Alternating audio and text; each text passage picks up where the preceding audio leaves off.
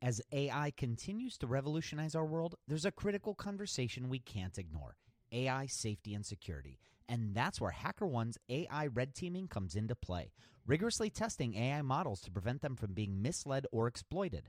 HackerOne employs over 2 million ethical hackers, and 750 of them specialize in prompt hacking and other AI security and testing. So HackerOne isn't just theorizing, they're actively safeguarding AI's future. Just recently, a team unearthed over 100 vulnerabilities in just two weeks. So, whether you're at the helm of a startup or steering product innovation at a large company, it's time to prioritize AI security. Visit hackerone.com slash AI for more. Again, hackerone.com slash AI. This episode is sponsored by porkbun.com. Porkbun is a refreshingly different domain name registrar that's different from the other ones like GoDaddy or Namecheap. They've got low prices on hundreds of different domain extensions. They've got everything from .com domains to really cool ones like .pro, .dev, .xyz. Every domain name at Porkbun comes with tons of freebies too, like SSL certificate, WHOIS privacy, DNS, URL forwarding, and hosting trials. Because why pay for things that should be free, right? All these incredible features and tools are backed by incredible support, 365 days a year, and more five star reviews on Trustpilot from real customers than anyone else. Look, you can get a dollar off your next domain name from Porkbun and see why they're the best domain name registrar around by using our code. Just go to porkbun.com forward slash rocketshipfm24. That's porkbun, P O R K B U N dot com forward slash rocketshipfm24. You'll save a dollar on your next domain. This episode is brought to you by Gigantic. At Gigantic, you can level up your product skills through live small group cohort based trainings.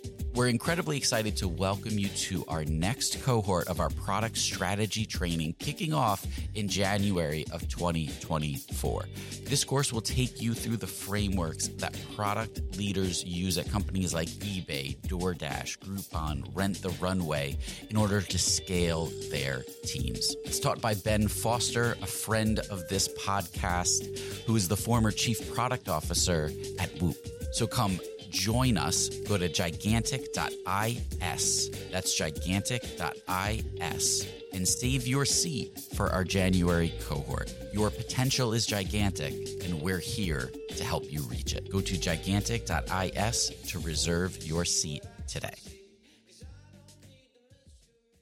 Free. The day is April 24th, 1849 and the New York Knickerbockers Baseball Club have just stepped out onto the field. It's a spring day, the sun is beating down, and they're getting ready for their first game of the season. Take me out to the ball game, take me out with the crowd. And this was significant because they had just adopted an official uniform blue woolen pantaloons, white flannel shirts, and chip straw hats.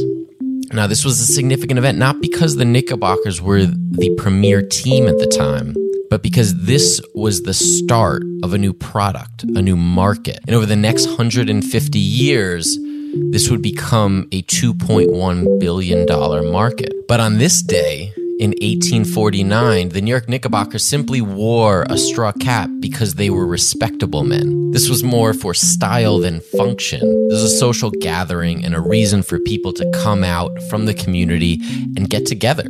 Now, we're going to follow the history of this baseball cap for a little bit and take a look at its evolution and see what we can learn from a market perspective and from a product perspective. And what can we take back from that into our own companies? So stay tuned. Welcome to Rocketship.fm, podcast where we explore startups from funding to growth, from culture to sales, and everything in between. I'm Michael Sacca. And I'm Joelle Goldman. Welcome to our latest series all about product. Building product managing the building of product from the CEO's perspective to the project manager's perspective. We're going to hear from everybody. We've got product managers from eBay, we have product managers from startups, we have startup CEOs who've grown out of the role and need to hire or hand it off. So we're going to hear about it from all different angles. And we're going to take the next five weeks and really answer the question what does a product manager really do? Is you take the specifications from the customers and you bring them down to the software engineers. Yes, y- yes, tha- that's that's right. Well, then I just have to ask, why couldn't the customers just take them directly to, to the software people, huh? Well, uh, I'll tell you why. And that we will. So, that and more coming up. So, make sure you subscribe. Let's get back to the history of the baseball cap.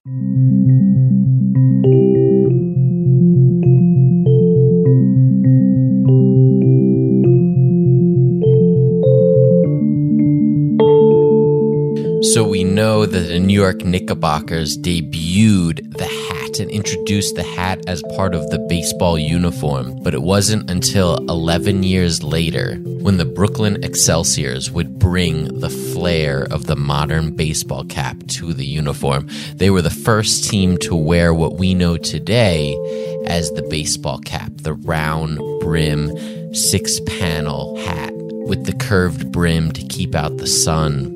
This was the first time it was introduced on the ball field. Typically, at this time, teams would play in their local areas. So, New York City teams would play New York City teams, Albany teams would play Albany teams. But this is the first year that baseball teams really traveled around to play teams from other areas. Now, the Brooklyn Excelsiors were the best of the best. The teams around New York looked up to them, and the legend of their talent and their skill traveled far. So, when they went on their first road trip to play the other teams in Albany and Troy and Buffalo and Rochester, they won handily. Some of the scores 50 to 19, 59 to 14. These scores are unheard of in modern baseball, but the Excelsiors were that good. And they also brought the flair of their uniform and the baseball cap to all of these other organizations who looked up to them. And the style traveled fast. Within the next couple years, we see teams in Chicago and Boston and Philly wearing the same style round baseball cap. And what you also see at this time is now a logo being sewn into the cap. Now, today we take this concept for granted, but this is actually a big step for the baseball cap and its ability to transcend into our popular culture. Now, the hats were, were largely produced locally by the same people who were producing their uniforms or maybe a local hat maker. And one of those makers was Ehrhardt Koch. He was a German immigrant and he specialized in fashionable caps that were worn by the wealthy. He started his company in 1920, and by 1932, he saw a decline. The fashion world was changing, and people were no longer wearing these very elegant hats. But Mr. Koch was a hat maker. And so, what does a good entrepreneur do? They look for opportunity where others maybe aren't. And there was a hat market that was growing, and he had a unique advantage to enter it. Play ball. First inning. Two on base. Ruth base trouble. Ball one. Strike, says the umpire. What? Baseball, the sport, was growing in popularity, and teams were making more money and thus were spending more money on their uniforms. One of the things that was obviously a staple of the uniform was the hat. And so in the 1930s, he started making both the home and away caps for the Cleveland Indians. This was most likely one of the earliest licensing deals that we see for a branded cap. The 1940s were a little rough for baseball. The men were off at war fighting World War II, while the women were at home and became the main attraction for baseball. An All American pastime, baseball, brings out the All American Girl Baseball League for spring training at Alexandria, Virginia. Two teams are working out the Fort Wayne Daisies and the Racine Belles, getting in shape for an opening day doubleheader. But the limitation was in the production of supplies for their uniforms. Cotton and wool had to be used to make Army uniforms, and so it was not only in short supply, but also very expensive. But there's one key innovation that we see come out of those constraints because supplies were so limited. Teams couldn't afford to buy all those custom fitted caps. And so what do we see? We see the invention of the snapback cap. When Rainn Wilson realized he had a special gift for talking people to sleep, he had two choices construct a massive speaker that would blast his voice to every person in the country, or invent a talking pillow. AT&T Business eventually talked him into the pillow thing. And backed by a reliable network, the only network with built-in security controls, Sleep with Rain was a hit. Take your ideas to the moon and beyond at business.att.com. That's business.att.com. Now, if you're not familiar with the snapback design, it's the design that has the snaps on the back so that it's adjustable so you can sell and manufacture one single hat that can fit various head sizes. So, obviously, this was very economical for teams to buy and continue to buy these hats in bulk because they needed to supply their players with the proper uniform. And the snapback was the innovation that made that possible. The snapback would later come in and out of style in the fashion world, but this innovation was simply brought out of necessity. So then in the 1950s, the war is over and supplies are back. And so teams are now buying baseball caps again. And so what we see Koch's company, which is known as New Era, one of the largest hat manufacturers today, we see them ink licensing deals with a multitude of Major League Baseball teams. We're talking the Brooklyn Dodgers, the Cincinnati Reds, the Cleveland Indians, the Detroit Tigers, and the list goes on and on. Things are looking up for Koch and New Era, and it's safe to say they have made the transition from high end hat maker to baseball cap producer.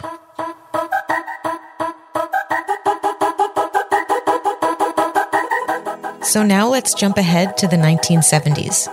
This is the decade where the baseball cap leaves the field and enters the hearts of America. Center.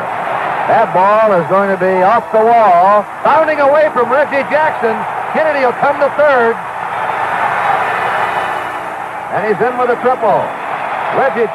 So there's a couple things that make this really possible, and one of them, and probably the most important, is TV, where, where no longer do people have to travel to a baseball stadium in order to watch the game, but the games are now broadcast into homes across America, increasing the popularity and the viewership of each game. And so the baseball cap becomes a symbol that anyone can wear. They might not be able to comfortably walk around in the full jersey with the matching pants and the shirt, but the baseball cap is something that you can throw on with a t shirt and still be expressing your individuality and yet your commitment to your favorite team. And so while New Era caps had been sold to the general population, the popularity really exploded when they started doing mail order. They took out an ad in sports publications around 1979, and people were able to order the caps directly to their homes. And this was really the point where popularity went to a whole new level.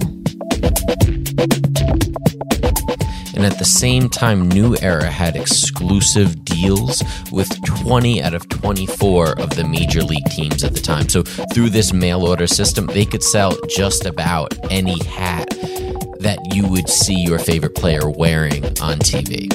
In the 80s, the popularity of the baseball cap continued to grow, mainly as new use cases were found for it.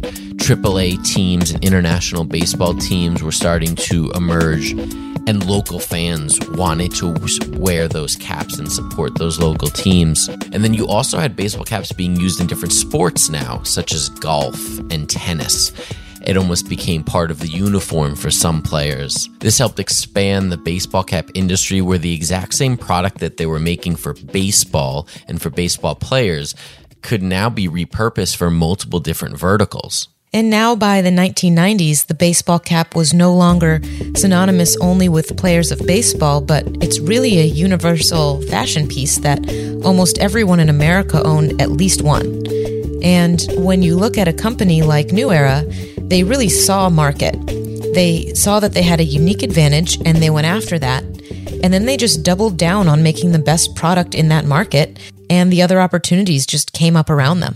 So when we look at the history of the baseball cap and New Era's involvement in the history and the development of the baseball cap, there's one thing from a product or product manager's perspective that really stands out. And that's that they chose to perfect the baseball cap. They didn't grow through different hats and different verticals. What they grew through was partnerships and licensing of that cap. And I think as product people, as people that are either managing or making product decisions, it's such an important story to keep in mind that we can grow through doing and solving one problem really, really well. And we can continually iterate on that problem. They change the fabric, they would change the brim, but overall, it was still a baseball cap worn by baseball players and people that were enthusiastic about baseball until literally a hundred years later when it became more of a fashion piece. But it always solved that one problem at its core, and other people came and utilized it for their own purpose. But that wasn't manufactured by New Era. It wasn't a market that they pursued. That market came to them because they made the best product. And so it's not about the features, it's about the solution. And that's what they focused on. And that's what we as product people need to focus on. If you take away one thing from this story in this series, I hope that's it. That's what we're going to be diving into in this whole series the art of product management and how you can successfully become a great product manager or enable great product management. So, we're going to continue diving into some of these topics right after a quick word from our sponsor.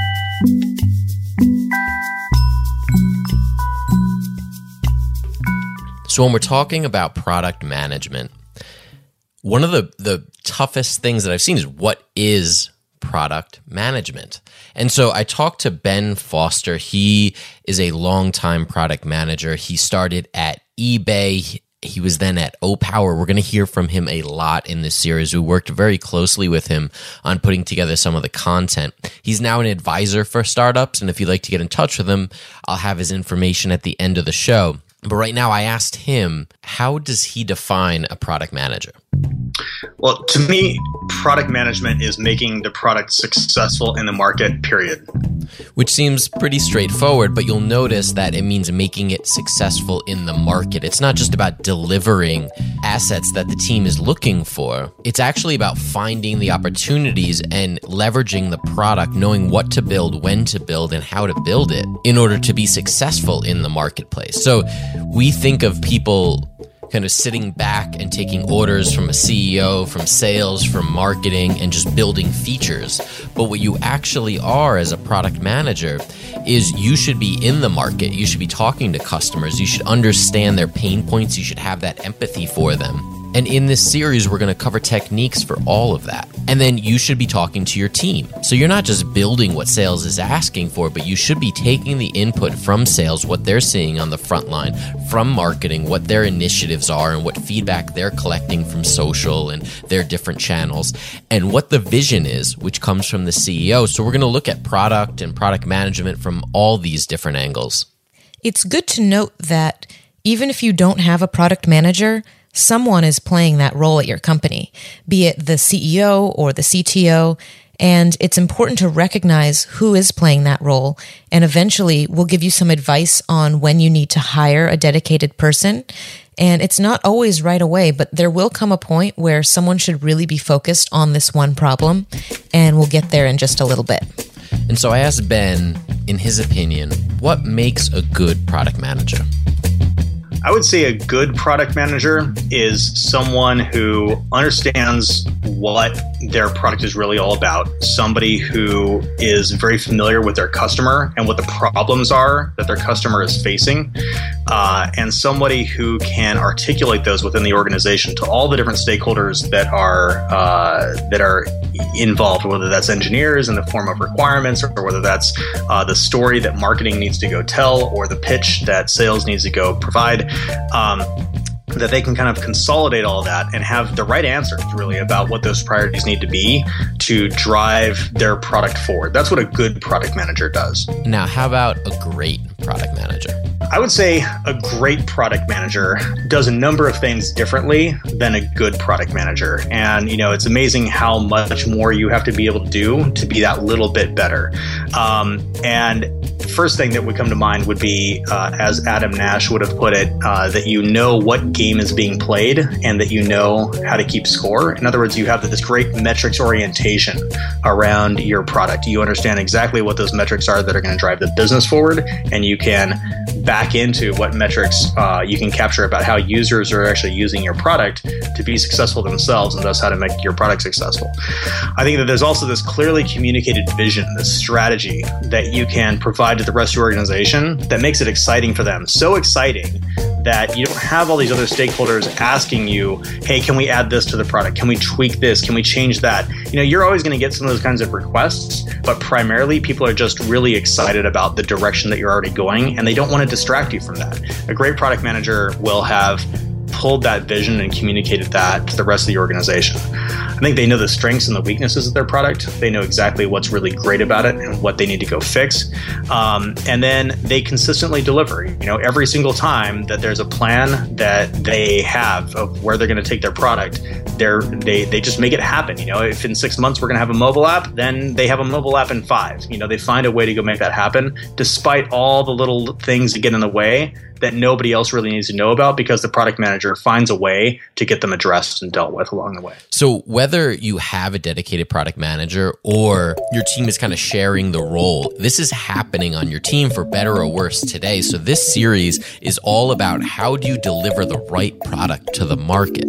So, whether you're a CEO or you are that dedicated product manager, this series is for you. And next week, we're going to dive into Jobs to Be Done, which is one of my favorite frameworks for figuring out what problem we're really solving for our customers and what the best solution for them is. And if you're looking for some more podcasting content, my good friend Akash has just released his first podcast, Live the Questions. It features yours truly. But what I really like about it is he attempts to go beyond business and talk about the person, get to the heart of who people are behind these companies and, and projects in tech. And so he's a really heartfelt interviewer and I love listening to him and the, the thoughtful questions that he asks. So I want to give you a quick preview uh, from his episode with me, uh, which is out now. You can find it on SoundCloud and it should be on iTunes soon. You know, Steve Jobs couldn't build Apple without, you know, the thousand people that worked there with him. Um, he just took all the he just got all the credit. I don't know if he took all the credit, but he got all the credit. Um, you know, but but he approved the designs. He didn't make the designs. Um, he you know he he influenced the design. He pushed people to be their best, which is great. But there's other people involved in that story that we'll never know. Yeah. Um, yeah. And and because of that, we don't uh, we don't allow people to to feel proud in those positions where they're making a huge impact, uh, but maybe they're not the one who gets all of the credit. So we consolidate all of the credit and all of the money at the top. Um, and and that's what everyone is striving for. So everyone wants to be this egomaniac leader who gets everything, all the money, all the credit.